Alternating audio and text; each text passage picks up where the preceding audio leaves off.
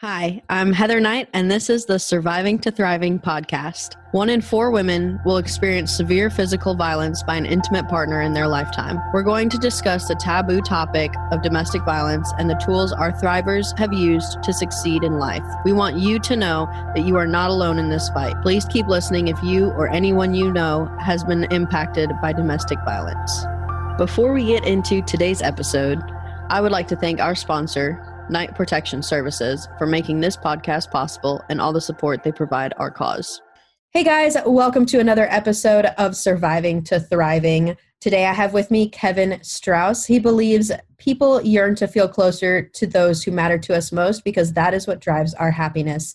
Kevin is the founder and CEO of Uchi, a social app dedicated to helping people connect authentically by making conversations easy and fun. Kevin is an expert problem solver and has earned 75 plus patents and 10 plus publications in spine, psychology, infection control, and human behavior. When not working, Kevin enjoys expedition backpacking, ballroom dancing, and is a 19 year injury fear injury free Ironman triathlete and coach. Kevin, welcome to the show. Thank you, Heather. I'm glad to be here. Definitely. Now, that was a huge bio. Is there anything else that you want our audience to know about you? I mean, that really kind of touched on a little bit of everything, including some of my personal interests. So, you know, if that resonates with anyone and they want to talk more about it, um, I'm happy to, to hear, you know, their world. Awesome. Well, let's just get right into it. And uh, we'll start, you know, what was high school, middle school age growing up for you? What was that like? I mean, overall, I had a pretty darn good childhood. You know, grew up in, you know, upper middle class suburbs of Washington, D.C., and, you know, good family life, no major, none of the ACEs, you know, that you might hear about, you know, adverse childhood events, or none that I'm really aware of. Um, so it was pretty good. But then at the same time, you know, I had the, the typical, you know, challenges with, you know, some bullying, being bullied, being a bully to other people, you know, the, the, but the general kind of stuff. And growing up in a family that was very loving and supportive, but at the same time, very critical and judgmental. I think that is what had the greatest impression on me. Um, and that started, you know, when I was born, basically. So, yeah, so that's what childhood was, you know, it was great. School was good, public school system and activities and you know, whenever I tried out for something, I was usually the last person cut, so I didn't make the team. I think that had an impression on me. And just really my interaction with other people and and myself. So I, I often ask myself the question, who do I want to be? You know, why do I do what I do? Why do other people do what they do? And that's something that I've asked myself really since I was like 16 or 17 years old throughout my life. And, you know, I'm in my early 50s now. So I've been doing that, asking that question for a long time. So by judgmental and things like that, what do you what do you mean by that? You know, because I feel like a lot of people can resonate with that. Uh, you know, always trying to impress and have the stress of you know my parents want me to get good grades and you know i want me to, to be the best that i can be but that can also put a lot of stress on teenagers. So kind of do you want to expand a little bit on that? Sure. I mean the the judgment and criticism again my my parents were very still are very supportive but at the same time you know if i get a 93 on a test why didn't you get a 100 you know, if I score a goal, why didn't you score three goals, you know, in the soccer game?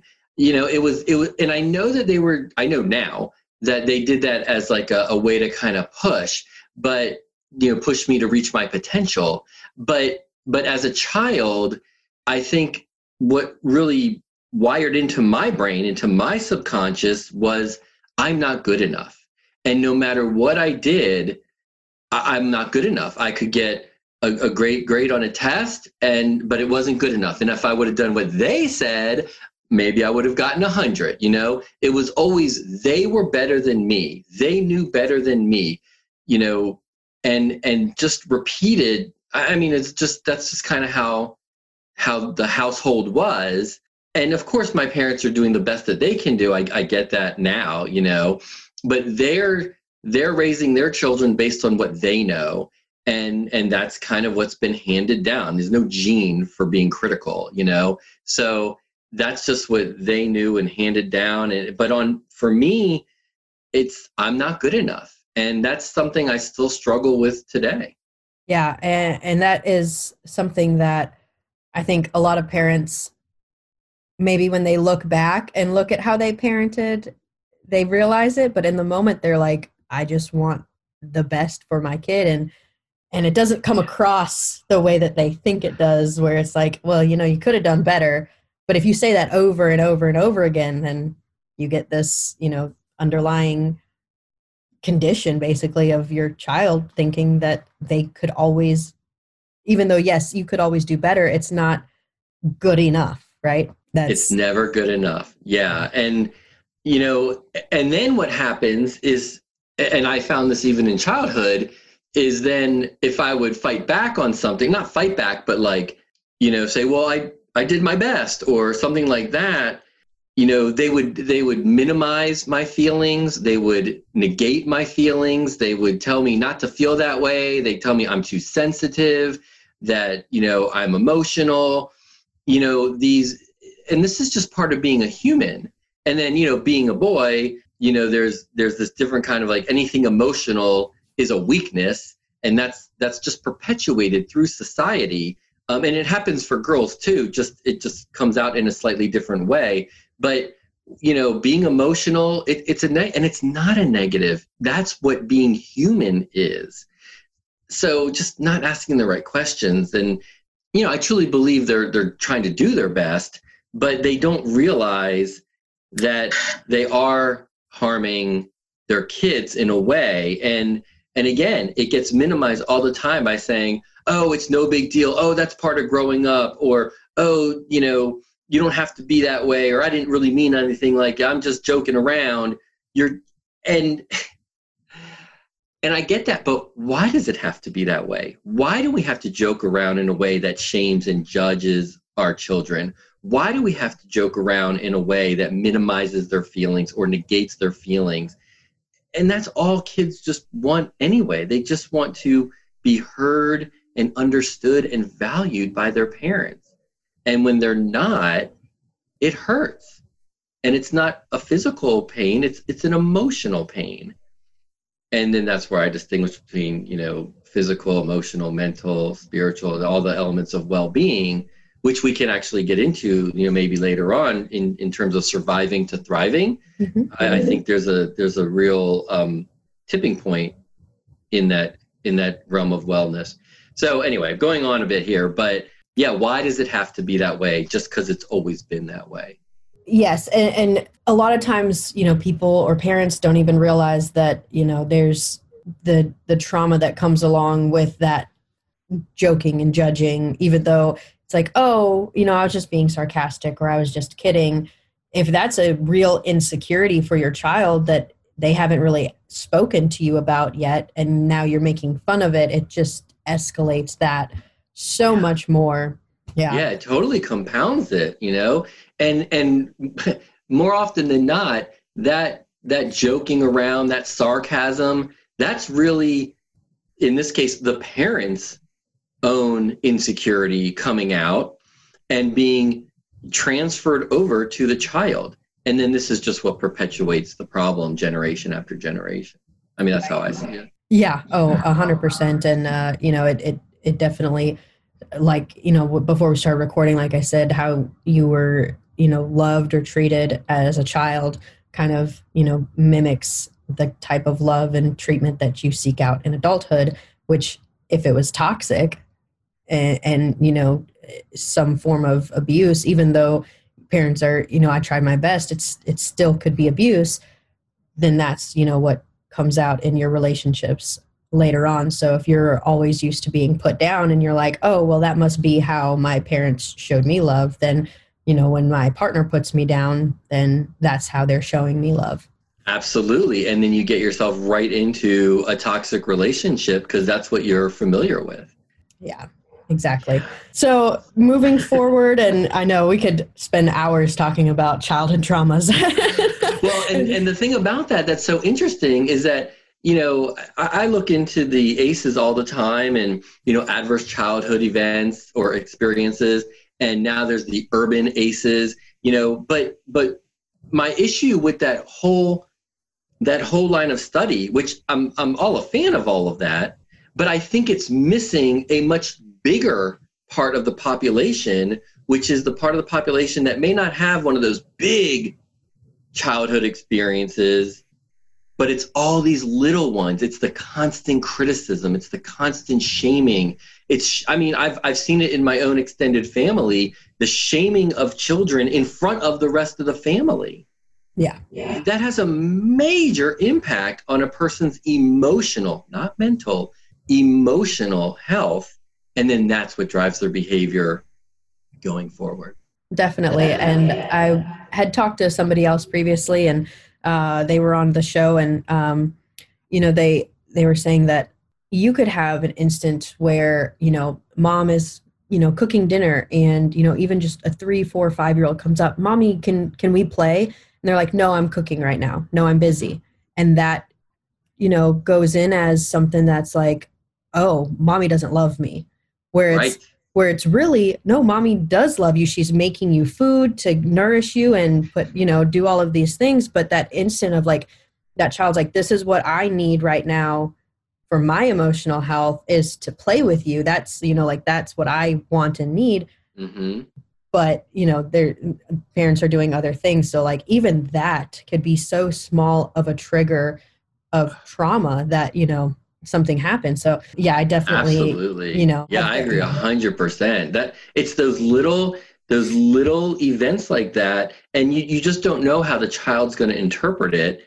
And and like you said you know the parent of course i really believe the parent loves the child you know but that's not the message that the child is getting. And that's really what's most important is what message is the child getting and and too often wow we just really overlook it you know there's a there's a study that i found a long time ago when i was first digging into this whole topic and all and basically it was a study on how disconnected parents are from their children.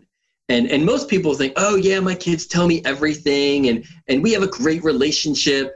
Really? Really? Did you really tell your parents everything? You know, did you tell your parents, you know, the first time you had sex? Doubt it. Did you tell your parents the first time you got your period? Doubt it. You know, did you tell your parents the first time you masturbated? Doubt it right? So come on, parents, like, you know, get a touch of reality. And and the study that that I was referring to, basically it asked parents and and their teen children separately if if you were at a party and you'd been drinking and you're not in any condition to drive home you can call your parents and they will come and pick you up nothing will be said there's no repercussions you won't get in any trouble at all your parents will come and get you take you home, and that's the end of it. And you never hear about it. And parents are like, oh yeah, my parent, my kids will definitely call me and, and tell me. And it was like, it was like 76, I don't remember the exact number, but it was up in that range. Like 76% of parents said, oh yeah, my kid will call me. They know they can come to me for anything at any time. Guess how many kids said they would call their parents? 25%. You're close, 13%. So there's a major disconnect. Yeah. You know, and and we just need to be we just need to realize that. Oh, definitely. And and I think that we're getting into an age where people are starting to realize that, which is good. You know, people are starting to reflect on so. how they parent and how they were parented and you know, it's not more it's it's more than just the I'll never do that, you know, my mom did this and I'll never do that. It's really, you know, thinking and talking about why we shouldn't do those things not just oh that hurt my feelings when i was younger so i'm not going mm-hmm. to do that but really understanding why did it hurt your feelings how did it affect you you know throughout your whole life and you know was it yeah it just hurt your feelings in the moment because you know like you disappointed you did something wrong and you disappointed your parents or was it truly that they were doing things that could have been done differently Mhm. Yeah. so and and just to um, you know thinking about like that that's great that parents are are you know seeing this more looking into it more trying to let's just say actively parent more um, and, and please you know bear in mind that i tend to overgeneralize things so take whatever i'm saying with a little grain of salt and make your own decisions and you know whatever resonates with you that's great or you're with your audience but with with the parenting you know quite honestly all you need to do is look at your child's behavior or look at your own behavior, but look at your child's behavior. And if they're doing any behavior that's destructive, then their emotional needs are not being met. There's something, no matter how small that behavior is, it could be a tantrum, it could be, you know, it could be a tattoo, it could be, you know, coloring their hair or keeping a messy room or whatever it is. If it's anything that's destructive or extremely constructive like i have to get 100% on this test you know that kind of thing that's a sign that is a that is the clearest sign i know of that somebody's emotional health is struggling. And you know if they're drinking if they start to drink if they're smoking smoking you know weed whatever it is that behavior is a sign that their emotional needs are not being met. Yeah, I a 100% agree with you. And we will definitely get into the types of needs that, you know, adults need, the wellness and all of that stuff. Um, I definitely want to get Yeah. into that. Um, but let's Cool. move, move, move forward a little bit. You know, high school, it sounds like you kind of, you know, had good grades, you did extracurricular activities and things like that. How did that affect um, your transition into college? You know, was that an easy transition? Did you go to college? Did uh, and, and what was kind of that first year out of the house and and kind of in adulthood for you? Yeah, I love that question because I, I don't talk about this too much. So when I was a kid, I definitely had homesick issues. You know, you know, I'd go to sleepaway camp, and that did not go well for me. You know, I would cry and cry. Even in nursery school, like going to nursery school, like I was like too soon detached from my mom. For me, whatever that why that was, I don't know exactly. But so I go to college, and you know, I didn't know anybody at, at school. Actually, there were a couple people from high school that went to my same college, but you know, they were in different dorms and far away and different majors. So I wasn't really near them at all. So I go to college, and I'll tell you what, those first two weeks when I didn't know anybody, and of course, other people in the same situation, but it was tough. I'm like, how am I going to do this? Like, I'm freaking out, you know, like I want to go home. I'm I'm really homesick. But after that first two weeks, you know, I I started going to breakfast with the guys on my hall, actually in my suite, got into classes that kept you busy, started making friends, started getting into activities, and really it just took off from there and it was it was fantastic. And you know, having the friends and having a social circle is what really just made it for me for college. And then really from then on i pretty much knew that's that was a big thing i needed in my life. Because i had a great friend network um, through high school that started back in kindergarten. I mean i still have best friends today that we met in kindergarten and we still talk like a couple times a week. So having that social support network was huge. And once i had that in college college was great. I went to a different grad school and you know recreated the same thing. That was great. And um and just kept repeating that you know throughout life. I think that's so key to touch on it. And is that social network. There are so many people and especially in my line of work that feel so alone that are alone. They get completely isolated from their family, their friends and the detriment that it just does to them because they don't have anybody to talk to. They don't have anybody that they think will a believe them or you know be their their uh, partner has turned those people against them by manipulating them into thinking that you know the victim is actually the abuser um, and you know it's it's just incredible the things that a social network can do for your overall health Yeah, I mean, absolutely. And, and like you said, like, you know, a toxic partner can isolate you from others and it's heartbreaking. It's it's just absolutely heartbreaking. And the loneliness and isolation that people feel, that people feel even in their own family with a spouse and kids. You know, I used to call that, or I still call it, the Oprah effect, where years ago people would, you know, oftentimes, you know, moms or housewives would would go on Oprah and they'd share like I feel so alone in my family and underappreciated, undervalued, and and it's catching up to them. And they, they do so much, you know, getting their kids raised and taking care of everything, and they feel so alone and isolated. And it just doesn't have to be that way when we just all we have to do is is listen and care and but it's hard to listen when you don't feel heard and valued. So then it becomes this like negative spiral.